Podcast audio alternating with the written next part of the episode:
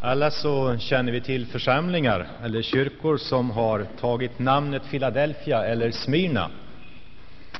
Men aldrig har vi väl hört talas om någon församling som kallar sig Sardes, eller Efesus, eller Pergamon, eller Thyatira eller Laodikea. Vad beror då det på? Ja, vårt studium av Uppenbarelsebokens andra och tredje kapitel låter oss snabbt förstå. För av de här sju församlingarna som den förhärligade Kristus riktar sig till så är det bara Smyrna och Philadelphia som får positiva, enbart positiva omdömen av Jesus. Så naturligtvis har man valt just de församlingarna som namn för sina egna församlingar för att kanske vilja påminnas om de uppfordrande exempel som de här församlingarna utgjorde och kanske också uttrycka en önskan att bli lik församlingen i Smyrna eller bli lik församlingen i Philadelphia. Visst hade Kristus goda omdömen att säga också om andra församlingar, men eh, också tillrättavisningar. Det är bara de här två församlingarna, Smyrna och Philadelphia, som får enbart positiva omdömen. Och då blir det ju intressant. Hur var detta möjligt? För vi vet ju att det inte finns någon fullkomlig församling på den här jorden och aldrig kommer att finnas heller egentligen. Tog då Kristus fel? Eller var han blind? Såg han inte bristerna och ofullkomligheterna i Smyrna och i Filadelfia? Det är ju Kristus, den helige och sannfärdige, han med ögon som eldslågor, står det, som granskar församlingarna. Och ändå, trots att han ser allt, så har han inget utav klander eller tillrättavisning att säga till församlingen i Philadelphia, som vi idag ska titta lite grann på. Och jag undrar när jag har stannat inför det här, om det är så att du och jag ibland har lättare än Kristus själv har för att hitta fel i församlingen. Att det är lättare för oss att kritisera församlingen än det är för församlingens egen Herre. Ja, jag tycker i alla fall att det är fantastiskt uppmuntrande att finna här att Kristus faktiskt kan vara nöjd med en församling. Och att han kan ha lovord och idel lovord att ge den, fast det egentligen bara var en samling människor som du och jag. Och vi måste helt enkelt ha någonting mycket viktigt, tror jag, att lära ifrån församlingen i Philadelphia, som levde i ett sådant förhållande att Kristus ingenting hade att kritisera den för. Naturligtvis vill vi också ha, naturligtvis vill vi också ha Jesu godkännande över våra liv och över oss som församling. Vad var då hemligheten till det här? Den historiska bakgrunden den här. Philadelphia, en stad i mindre Asien, ungefär 4-5 mil sydost om Sardes, som vi studerade för ett par veckor sedan. 18 mil in i landet ifrån Smyrna, som låg vid kusten. Just där gränserna från eh, gränserna mellan tre länder möttes. Där låg Philadelphia mycket strategiskt. Och det gjorde att Philadelphia var någonting av porten emot öster, där vägen från Europa gick vidare österut. Och det var också därför som staden en gång grundades, just där, av, den, av konungen i Pergamon, som då hette Atallos den andre Philadelphos, och gav alltså namnet Philadelphia efter sitt eget namn. Eh, Philadelphia betyder ju egentligen någonting så vackert som brödrakärlek. 140 före Kristus grundades staden. Från den så ville man att den grekiska kulturen skulle spridas vidare österut. Philadelphia var något av en port, en öppen dörr emot öster. Men där låg den också vid det som kallades det brända landet, därför att det var gammal vulkanmark. Den var bördig, det växte mycket, man odlade vin, och eh, Philadelphia var berömt för sitt goda vin. Där fanns också varma källor, hälsobringande ansågs det, så människor vallfärdade i stora skaror till de här trakterna för att få sig hälsobringande bad. Man kom med sina sjukdomar och sina svagheter. Men allt det här som alltså bidrog till den här stadens välstånd utgjorde samtidigt en av dessa, dess största problem, för det var ständiga hot om nya jordbävningar. Ja, år 17 efter Kristus så förstördes faktiskt staden totalt av en kraftig jordstöt. byggdes upp igen med generöst bistånd från kejsaren i Rom. Men befolkningen i Philadelphia var van vid att höra detta mullrande hot och förstå att nu var en ny jordbävning på gång och man hastade ut ur sina hus och man flydde ut ur staden för att rädda sig. Man levde i en ständig otrygghet i Philadelphia. I staden fanns så många tempel dock att man ibland kallade Philadelphia för Lilla Aten. Och där tillbads främst vinguden Dionysos, beskyddaren av träd och grönska, och då särskilt av vinet. Idag så finns faktiskt en stad fortfarande kvar på den platsen, men den heter idag Al-Shehir, som intressant nog betyder Guds stad. Av de sju städerna i Uppenbarelseboken som de här breven är sända till, församlingarna i de här städerna, så är det bara Philadelphia som idag lär ha en kristen församling fortfarande. Till och med när islam på 600-talet bröt fram över världen och tystnade det kristna vittnesbördet runt om hela Medelhav, Medelhavsområdet, så var församlingen i Philadelphia kvar som en av kristendomens sista utposter. Inte ens islam förmådde kväva Kristi vittnesbörd i Philadelphia. Vad var hemligheten? Vad fanns det hos den här församlingen som gjorde den så seglivad och så livskraftig? Vad är det Kristus berömmer den här församlingen för? Vers 7. Han presenterar sig nu först och främst såsom den helige, den sannfärdige och han som har Davids nycklar. Alltså, när Jesus granskar sin församling så gör han det utifrån sin position av helighet. Och det är en gudomlig benämning det. Helighet är någonting som är unikt för Guds väsen. Det är någonting som gör honom väsensskild från allt som är skapat. Helighet är det som gör Gud till Gud. När Kristus alltså kallar sig den Helige gör han faktiskt anspråk på att vara sann Gud. Det är den Helige som nu talar. Och församlingen och dess högsta kallelse är att vara helig, lika som Gud är helig. Om du skulle fråga mig vad är Guds vilja med mitt liv, så skulle jag svara en sak vet jag säkert att Gud vet, att Gud vill med ditt liv.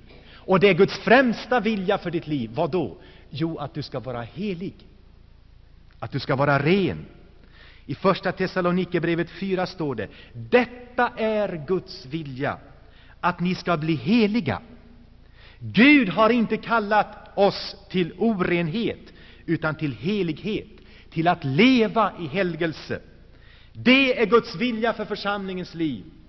Om vi inte söker helgelse, så har vi missat det viktigaste som Gud vill med oss. Och om du struntar i helgelsen, så har du heller inte rätt att komma till Gud och få veta hans vilja om någonting annat som gäller ditt liv. Och att Kristus nu granskar församlingen utifrån sin helighet, det betyder dock inte att han kommer att finna en församling som är fullkomlig. Men vad han vill se, det är en församling som far efter helgelse, som längtar efter helgelse, som söker helgelse. Ty utan helgelse kan ingen se Gud. Det är viktigt det här. Och när han en gång kommer, så ska vår helgelse fullbordas, ty då ska vi förvandlas till hans likhet, står det, när vi får se honom sådan han är. Och det står så här, att han ska ställa den här bristfälliga Saronförsamlingen fram inför sig en gång, utan fläck och utan skrynkla. Helig och felfri. Det är målet som Kristus har med församlingen och som han fortfarande har med församlingen. Han vet vad vi ska bli en gång, därför så jobbar han fortfarande med oss, fast vi ännu är kvar i ett bristfälligt tillstånd. Församlingen i Filadelfia levde tydligen i helgelsen, och Kristus finner ingen anledning att döma dem för någonting orent. De levde i en ständig rening, som det heter att vi gör när vi vandrar i ljuset, så som han är i ljuset. Då renar Jesu, hans sons blod, oss från all synd. En ständig rening pågår när vi lever i gemenskap med Gud. Så presenterar sig Kristus också som den sannfärdige. vilket betyder att han är äkta, genuin och verklig. Det är motsatsen till allt illusoriskt, allt overkligt och falskt. Kristus är ingen sagofigur, han är ingen myt. Han är en sann historisk personlighet. Vad han har sagt och vad han har gjort i historien är med verkligheten överensstämmande. Det har skett, det har ägt rum.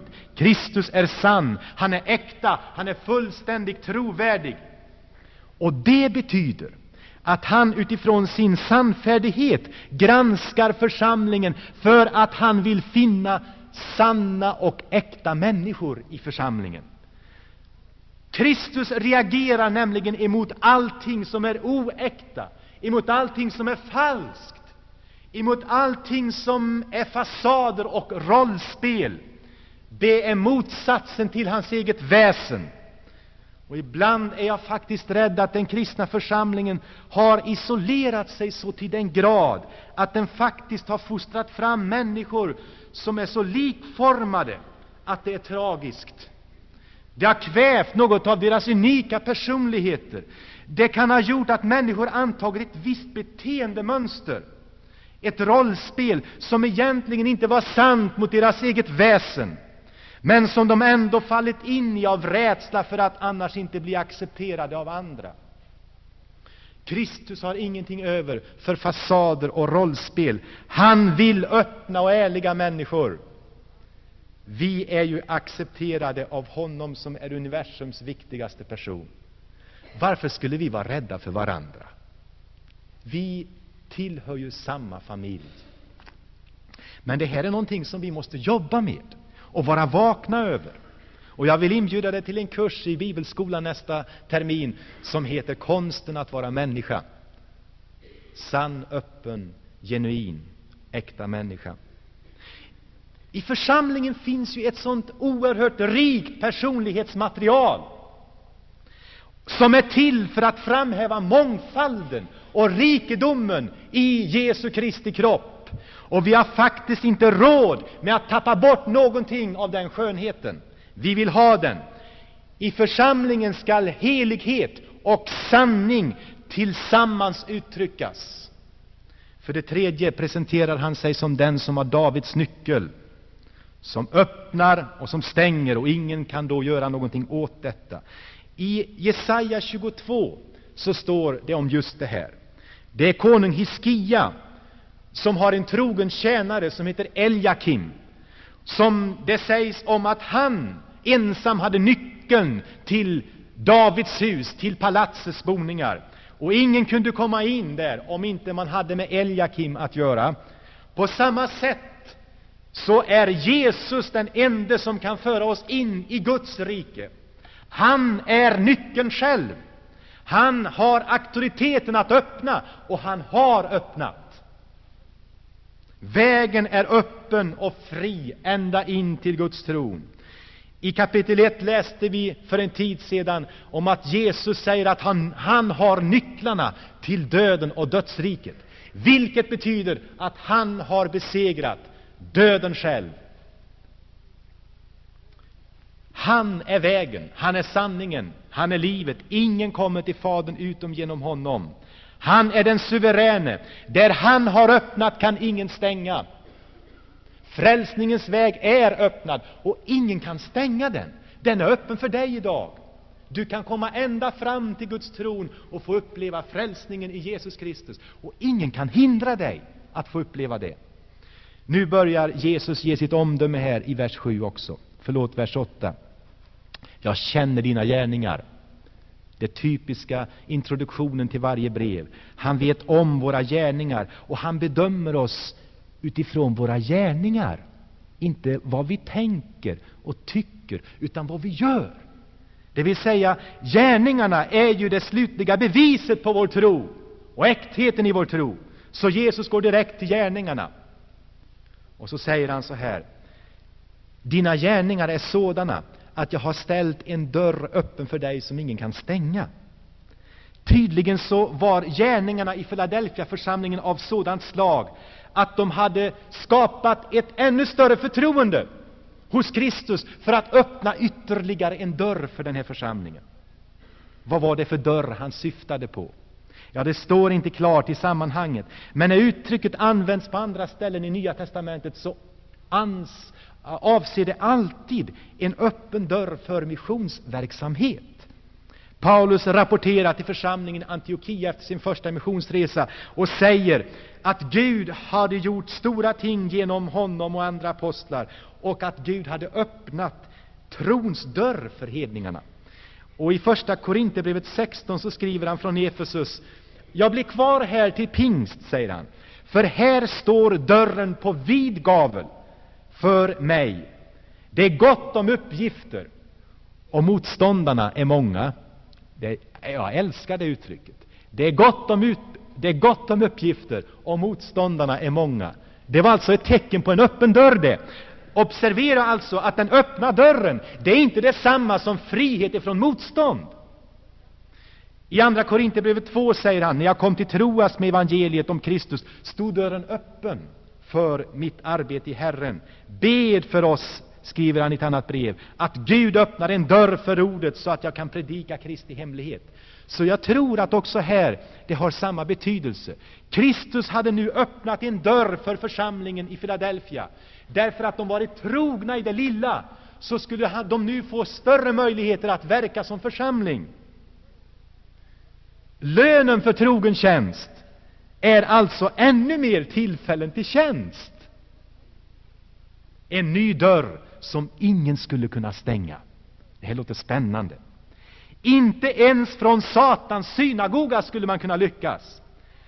Satans synagoga rörde sig troligen om judar som berömde sig av att vara Guds sanna egendomsfolk och därför förföljde församlingen. Men till och med sådana står det nu senare här i vers 9. Till och med från Satans synagoga skulle man komma och falla ner inför församlingen och erkänna att de var älskade av Jesus Kristus. Ja, vilken dörr han hade öppnat! Motståndarlägret skulle inte ens kunna stå emot eller kunna stänga den dörren. Är det inte sådana dörrar som vi, som vi längtar efter? Att Gud också ska öppna för vår församling. Vad var hemligheten till framgången i Filadelfia? Var det en stor och en kraftfull församling? Var det en församling full av resurser och duktiga människor? Inte alls. Faktiskt tvärtom. Vet du vad det står? Vers 8. Jag har öppnat en dörr för dig som ingen kan stänga. Din kraft är ringa. Din kraft är liten, jag vet det, säger Jesus. Det var troligen en liten församling det här. Väl medveten om sin numerära minoritet och sin egen svaghet. Och jag tycker det är högst märkligt, mina vänner, att mitt i denna tid av framgångsteologi som vi lever i, att den församling i Uppenbarelseboken som åtnjuter de starkaste lovorden av Jesus Kristus själv är den församling om vilken Jesus fäller omdömet Din kraft är ringa, din kraft är liten. Inte som en anklagelse, utan som att, bara att han vill tala om att jag vet att din kraft är liten. Din kraft är liten. Den ägde inte så mycket av den kraft som skulle kunna imponera på omgivningen. Det såg inte mycket ut i världens ögon när den lilla församlingen i Philadelphia drog sig undan och firade gudstjänst i något litet hem där borta i stadens kvarter. Men där fanns en hemlighet. Svaret, vers 8. Men du har bevarat mitt ord och inte förnekat mitt namn. Du har hållit fast vid Jesu Kristi ord, vid hans löften och i handling visat honom lydnad. Och de hade varit så orädda, så att till och med under hot kanske om att mista sina liv, hade de ändå inte förnekat Jesu Kristi namn. Och det var på grund av denna trohet emot Jesus som han nu öppnar en ny dörr för dem, som ingen skulle kunna stänga. Det var inte församlingen som i sin ringa kraft själv hade försökt öppna någon dörr, men Jesus hade öppnat dörren för den svaga församlingen. Du ser, det verkar som om vår ringa kraft inte är något större bekymmer för Herren Jesus Kristus. Han blir inte förtvivlad över att här var en svag församling. Inte alls. Tvärtom verkar det så som om vår svaghet ibland skulle kunna bereda honom ännu större möjligheter. Åtminstone kom Paulus fram till den slutsatsen efter det att Gud hade sagt till honom Min nåd, Paulus, är allt som du behöver. Och då drar Paulus slutsatsen och säger Därför vill jag berömma mig av min svaghet på det att Kristi kraft må komma och vila över mig. Ja, säger han, jag gläds åt min svaghet. Förolämpningar gläds jag åt, svårigheter, förföljelser och nöd, när det är för Kristi skull. Ty när jag är svag, då är jag stark. Det ligger en hemlighet i detta, mina vänner. Bristen på öppna dörrar för en församling idag beror inte nödvändigtvis på församlingens upplevelse av svaghet, utan i så fall på dess underlåtelse att hålla Jesu ord, att vara trogna hans ord, att inte kompromissa. Men det faktum att vi kan uppleva vår svaghet behöver inte vara något hinder för Gud att öppna nya dörrar för oss. Det är inte på vår kraft det beror tydligen, utan kraften har vi i lerkärl för att det ska bevisas vara Guds kraft och inte vår som framgången beror på. Ärat vare Guds namn. Ta emot denna tröst, du som idag känner dig svag. Du som känner dig kroppsligt svag, psykiskt svag, andligt svag. Ta emot den här trösten. Gud är inte förtvivlad över din upplevda svaghet. Hans kraft kan faktiskt uppenbaras ännu mäktigare just på grund av att du är svag. Det är Guds under. Det är Guds suveränitet i tiden. Att med en svag liten församling kan han åstadkomma sådana här saker. Så att Philadelphia-församlingen, det var den enda församlingen som levde vidare när förföljelserna drog fram och när islam 500 år senare drog över hela Turkiet och kvävde det kristna vittnesbördet. Ja, ända in i vår tid så finns det visst en församling i Philadelphia. Judarna, de hade läst Jesaja 60 och visste att det profetiska ordet sa att hedningarna skulle komma bugande inför Israels folk och de som hade föraktat judarna allesammans skulle falla ned inför deras fötter en dag och de trodde att de var Guds sanna egendomsfolk fast de hade förkastat Messias. Men nu skulle Kristus verka så att dessa judar istället skulle komma och falla ner inför församlingen i Filadelfia.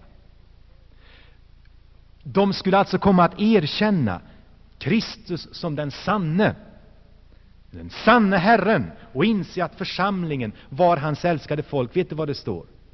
Jag ska låta några komma från Satans synagoga och kasta sig för dina fötter. Och så står det, och de ska förstå att jag älskar dig. De ska förstå att jag älskar dig. De skulle förstå att församlingen i all sin svaghet ändå var under Kristi kärleks beskydd. Och att de tydligen så skulle gripas av denna kärlek att de helt enkelt måste kapitulera. Församlingens kraft var ringa, men Kristi kärlek som är universums starkaste kraft, bodde i församlingen. Vad är det som kan attrahera människor idag till Jesu Kristi församling? Är det att de ser en grupp människor som har fått eh, mycket av Guds kraft och härlighet, så att de är på något sätt över eh, det vanliga? Ja, kanske. Det är attraktivt. Eller är det därför att de ser en samling människor som är så duktiga och fulländade och fullkomliga så att de ingen hjälp behöver? Är det det som attraherar människor till Kristi församling? Nej, det är detta, tror jag, att människor kan se att här finns en grupp som har fått sina djupaste behov tillfredsställda. Här kan de se en grupp människor som är älskade av universums Herre och skapare, som lever i en medveten om, medvetenhet om att vi är älskade av Gud. Kan ni tänka er? Vi är älskade av Gud! han som har skapat himmel och jord, han älskar oss. Vi lever i denna förundran, i denna tacksamhet, i denna glädje. Det kommer att attrahera människor till Jesu Kristi församling. När de ser dessa befriade och orädda människor som inte ens Satan kan ta glädjen ifrån. Människor i världen behöver se församlingen sådan den verkligen är. Det är inte vår starkhet och förträfflighet som imponerar. Det är vår glädje över att vara älskade av Jesus Kristus. Tänk om det kunde vara så att människor kunde komma till församlingen och nödgas erkänna hos er bor verkligen Gud. Det längtar jag mycket starkt efter.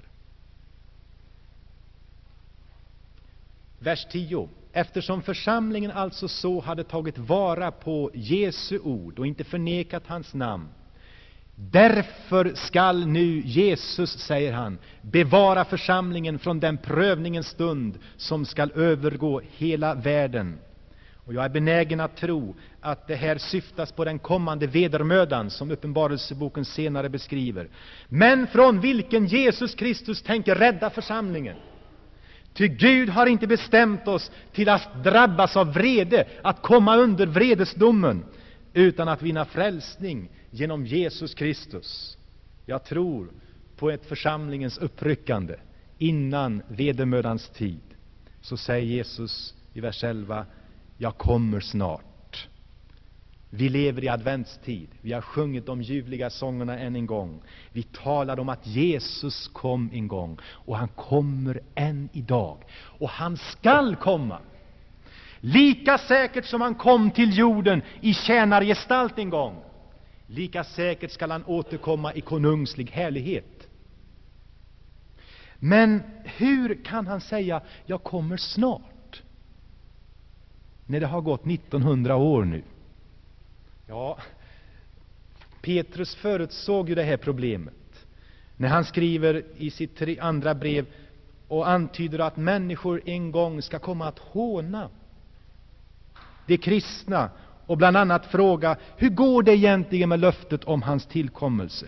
Våra fäder har redan dött och allt är som det har varit sedan världens skapelse. Han har inte kommit. Det har inte hänt någonting. Ni står där och tjatar om hans tillkommelse. Allt förblir sig likt. Men då glömmer man bort, mina Petrus, att för Herren är en dag som tusen år och tusen år som en dag. Och det är inte så att Herren fördröjer uppfyllelsen av sitt löfte. Det kommer att ske. Det kommer att ske. Men han dröjer för människors skull. För din och min skull, eftersom han vill att ingen skall gå förlorad, utan alla skall komma till kunskap om sanningen och vinna frälsning. Men när han kommer, skall han komma snabbt, oväntat över världen, plötsligt. Därför måste vi leva i en ständig beredskap. Vi måste hålla oss vakna, eftersom vi inte tillhör natten utan dagen. Vi måste leva i helgelsen, så att han känner sig välkomnad av våra liv när han kommer. Jag kommer snart. Kanske idag. Kanske idag. Kanske i eftermiddag. Lever du i den medvetenheten? Kanske idag. Kanske imorgon. Kanske om 50 år. Det är inte det viktigaste. Men det viktigaste är att du idag är redo. Håll fast vid det du har, säger Jesus, så att ingen tar segerkransen ifrån dig. Det som han har givit dig ska du hålla fast vid. Segern över synden och döden har han givit dig, den är din. Låt ingen ta segerglädjen ifrån dig. Lev i tacksamheten över det här, och du ska krönas en gång med det eviga livets segerkrans. Och så kommer till sist löften till den som segrar. För det första, jag ska göra honom till en pelare i Guds tempel. Och för församlingen i Filadelfia så var det här någonting som kanske talar starkare än det gör till oss. För om en människa, en person, hade haft en viktig funktion i staden och utfört en eh, stor tjänst för allmänheten, tjänat troget i någon, i någon tjänst i kanske stadens administration. Vid hans död, eller kanske efter, en, efter det att han har gått i pension efter denna långa tjänstgöring, så ville man på något sätt uttrycka sin tacksamhet och sitt erkännande. Och man byggde då en pelare i något av avgudatemplen och inristade personens namn på den pelaren. Och så blev det ett minnesmärke. Och i bildlig bemärkelse så använder Nya testamentet det här också om församlingens andliga ledarskap. De kallas stödjepelare.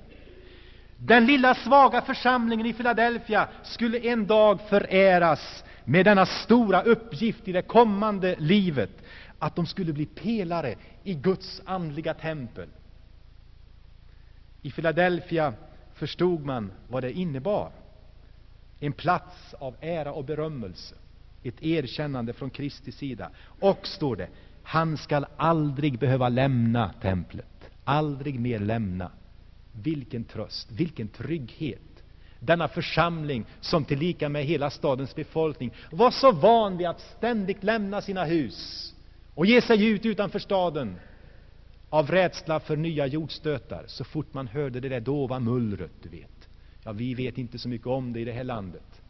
Men människor som lever på sådana områden lever i en ständig skräck, ständigt liksom på flykt.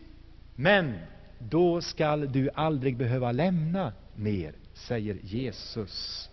Vilken trygghet! Och så för det tredje, och det sista. Och du skall få ett namn, ja, tre namn skrivet på dig. För det första, min Guds namn, Faderns namn, som ett tecken på att vi är hans tillhörigheter för evigt.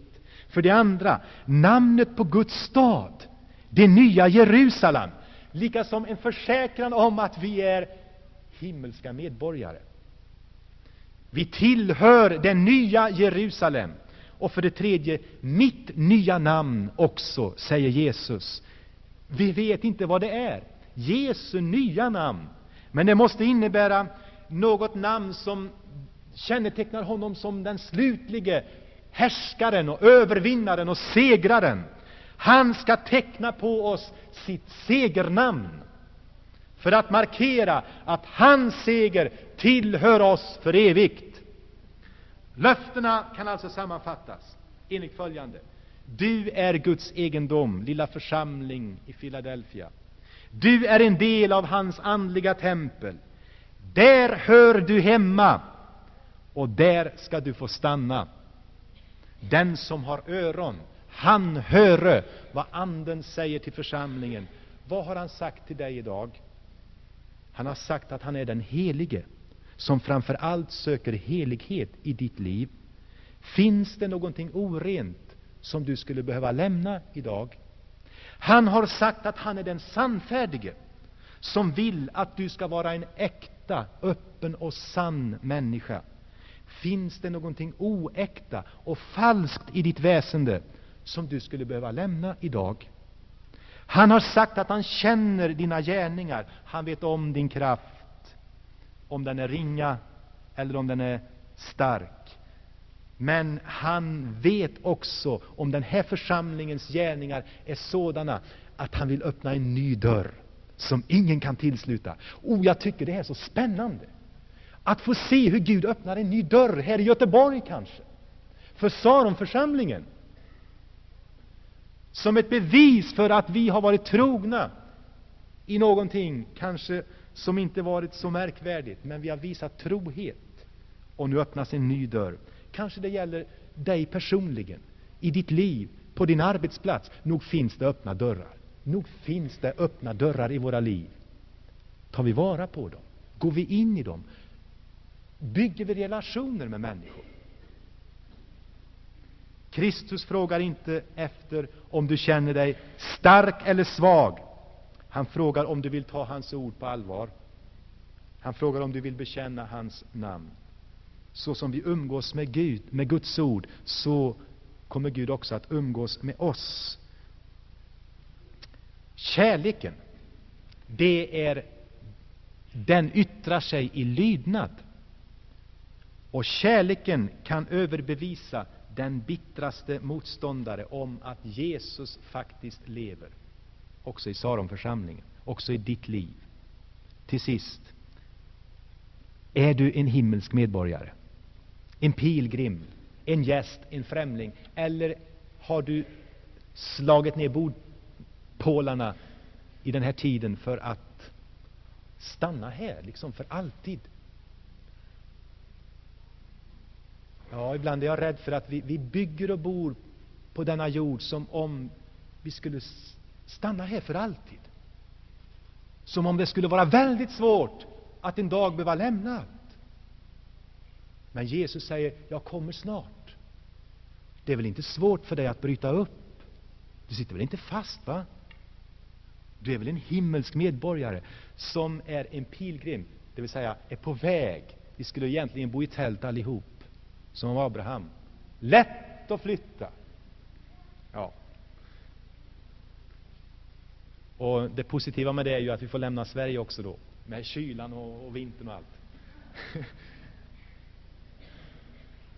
Vi är gäster. Vi ska leva här med en medvetenhet om att vi bara är tillfälligt här. Tillfälligt här. Och för det tredje, vi är främlingar. Det här är inte vårt rätta hemland. Vi är svenska medborgare kanske. Men det är inte det som är det viktigaste och det slutgiltiga, utan det är om vi har vårt medborgarskap i det nya Jerusalem som en gång ska komma ned från himmelen. Så säger Jesus Kristus. Och den som har öron, han hör idag vad Anden säger till församlingen. Amen. Herre Jesus Kristus, tack att du talar till den här församlingen. Fast den var svag, Herre, så visar du faktiskt att du älskar den väldigt mycket. Och du hade lovord att ge den. Tack att du vill uppmuntra oss, Herre, att inte bara se det negativa, det som är illa ställt, Herre, utan också uppmuntras av det som du kan fälla goda omdömen om i vår församling, Herre.